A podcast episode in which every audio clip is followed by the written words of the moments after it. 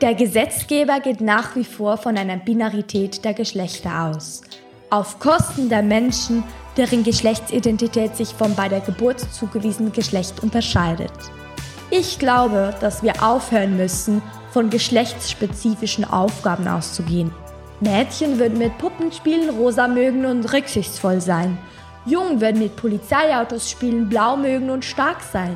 Wer solche Rollenvorstellungen verneint, soll einen Blick in einen handelsüblichen Kinderspielzeugladen werfen.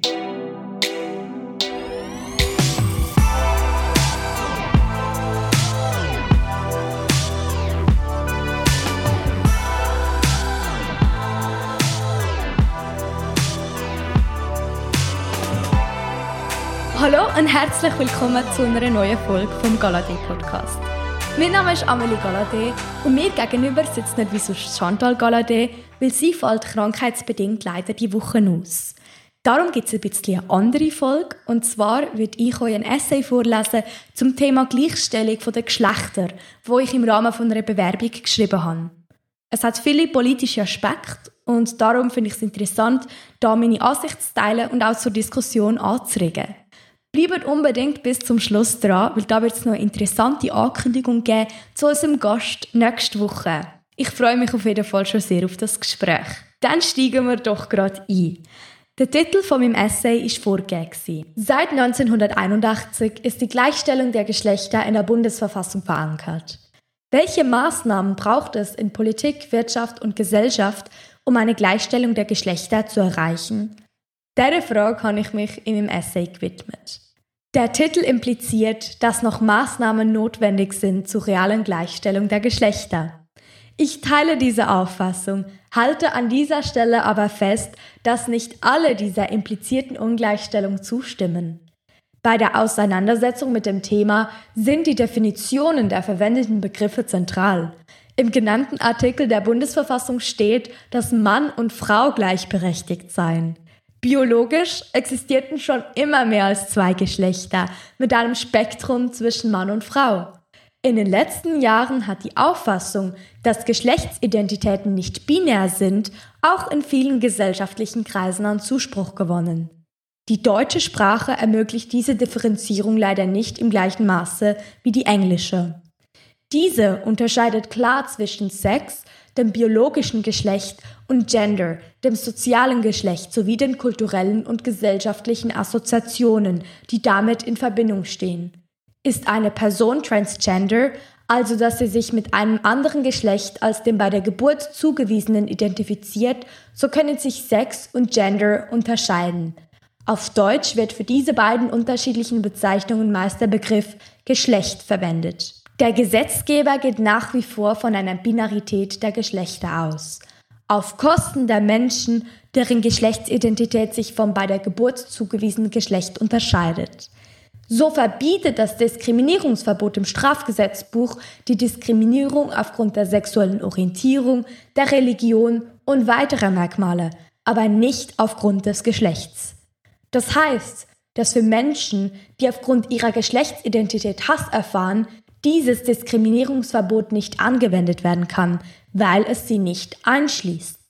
Angesichts der Anfeindungen und der Gewalt, die gegenüber Transgender-Personen geschürt wird, besteht ein dringender Handlungsbedarf von Seiten der Politik. Für eine effektive Gleichstellung von Mann und Frau sehe ich viele Aspekte in fast allen Lebensbereichen, die verbessert werden müssen. Damit Frauen in der Wirtschaft gleiche Chancen haben, müssen Arbeitgeberinnen die Vereinbarkeit von Familie und Beruf gewährleisten. Bei vielen Führungspositionen wäre es möglich, diese als Teilzeitstellen zu konzipieren, wodurch mehr Frauen Leitungspositionen übernehmen könnten, weil sie momentan eine Mehrheit der Teilzeitarbeitenden ausmachen. Wirtschaft und Politik müssen an einem Strick ziehen, damit zum Beispiel eine Elternzeit angeführt wird welche beide Elternteile bei der Geburt ihres Kindes gleichermaßen beziehen können. Kita-Plätze müssen bezahlbar sein und sich auch bei Teilzeitarbeit lohnen.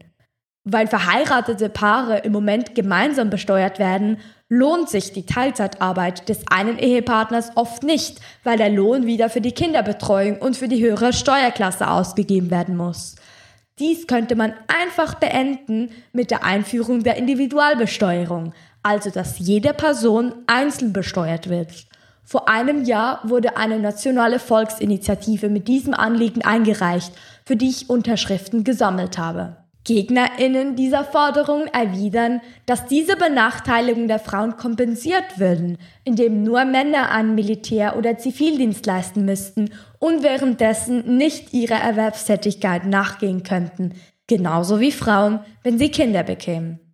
Ich glaube, dass wir aufhören müssen, von geschlechtsspezifischen Aufgaben auszugehen und stattdessen neben der Elternzeit einen Bürgerinnendienst für alle einführen sollten. Letzte Woche war ich an der Einreichung der Volksinitiative Service Citoyen, die fordert, dass alle SchweizerInnen einen Dienst für Militär, Umwelt und Gesellschaft leisten und diese Dienstformen einander gleichgestellt sind. Für eine reale Gleichstellung der Geschlechter brauchen wir nicht nur gleiche Rechte, sondern auch gleiche Pflichten. In der Pflicht sehe ich auch die Gesellschaft zur Gleichstellung beizutragen.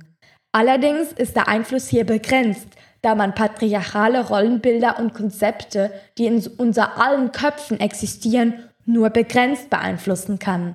So gleichgestellt wir Frauen und Geschlechter, abgesehen vom männlichen, heute im Gesetz erscheinen mögen, im realen Leben sind wir es eben doch nicht. Wir werden mit geschlechtsgebundenen Erwartungen erzogen.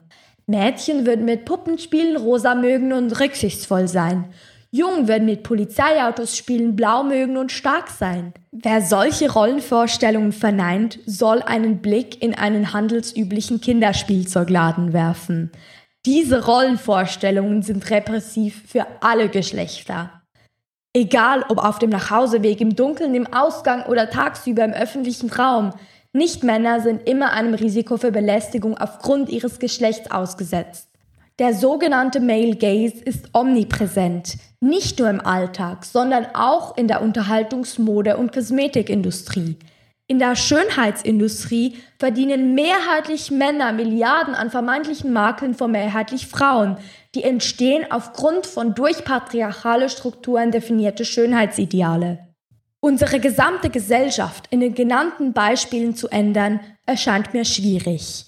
Doch wir können bei uns selbst beginnen indem wir uns dieser internalisierten Konzepte bewusst werden, uns kritisch damit auseinandersetzen und uns entscheiden, was wir beibehalten und was wir ändern möchten, was wir unseren Kindern davon weitergeben.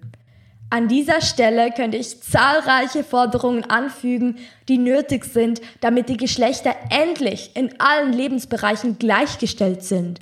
Damit wir Gleichstellung erreichen, braucht es ein Zusammenspiel von Politik, Wirtschaft und Gesellschaft. Jede und jeder Einzelne trägt dabei einen Teil der Verantwortung mit, die herrschenden Strukturen und Rollenvorstellungen zu überdenken, zu kritisieren und zu ändern.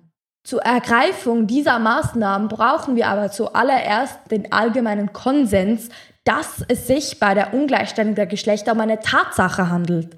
Dafür braucht es gesellschaftspolitisches Engagement. Wir brauchen Vorbilder, die sich exponieren und aufzeigen, dass das Unmögliche möglich wird, indem man es macht und den Weg gemeinsam geht. Ich schließe ab mit einem Zitat der deutschen Autorin Sophie Passmann in ihrem kürzlich erschienenen Werk Pick Me Girls. Ich zitiere, ich denke oft an die Frau, die ich eigentlich wäre. Es ist die Version von mir, die existieren würde, wenn ich in meiner Jugend nicht schon gelernt hätte, so zu sein, wie ich dachte, wie Frauen zu sein haben. Zitat Ende. Das ist mein Essay zur Gleichstellung der Geschlechter. Jetzt, das ist mal eine klare Meinung von mir und es würde mich natürlich interessieren, von euch Zuhörerinnen und Zuhörern zu hören, wie steht ihr zu dem Thema? Was denkt ihr über den Essay? Wo stimmt ihr zu? Wo würdet ihr dagegen argumentieren? Und natürlich könnt ihr euch wie immer auch mit uns in Verbindung setzen in den sozialen Medien. Ihr findet alles auch noch verlinkt in den Show Notes. Nächste Woche wird unsere letzte Folge vor der zweiwöchigen Weihnachtspause sein. Und dort wird niemand anders als der Mike Müller zu uns bei Gast sein. Viele von euch kennen ihn wahrscheinlich von der schweizweit bekannten Sendung Jacobo Müller, von Wilder oder von einem anderen Schweizer Film oder einer Serie. Ich freue mich auf jeden Fall sehr auf das Gespräch. Wenn ihr das und weitere Folgen Galadé Podcast verpassen und immer benachrichtigt werden, wenn eine neue Folge online ist, dann abonniert jetzt unseren Podcast auf eurer Podcast-App und folgt der Chantal und mir auf unseren Social-Media-Kanälen. Damit danke ich vielmals fürs Zuhören und bis zur nächsten Folge in einer Woche am Freitag.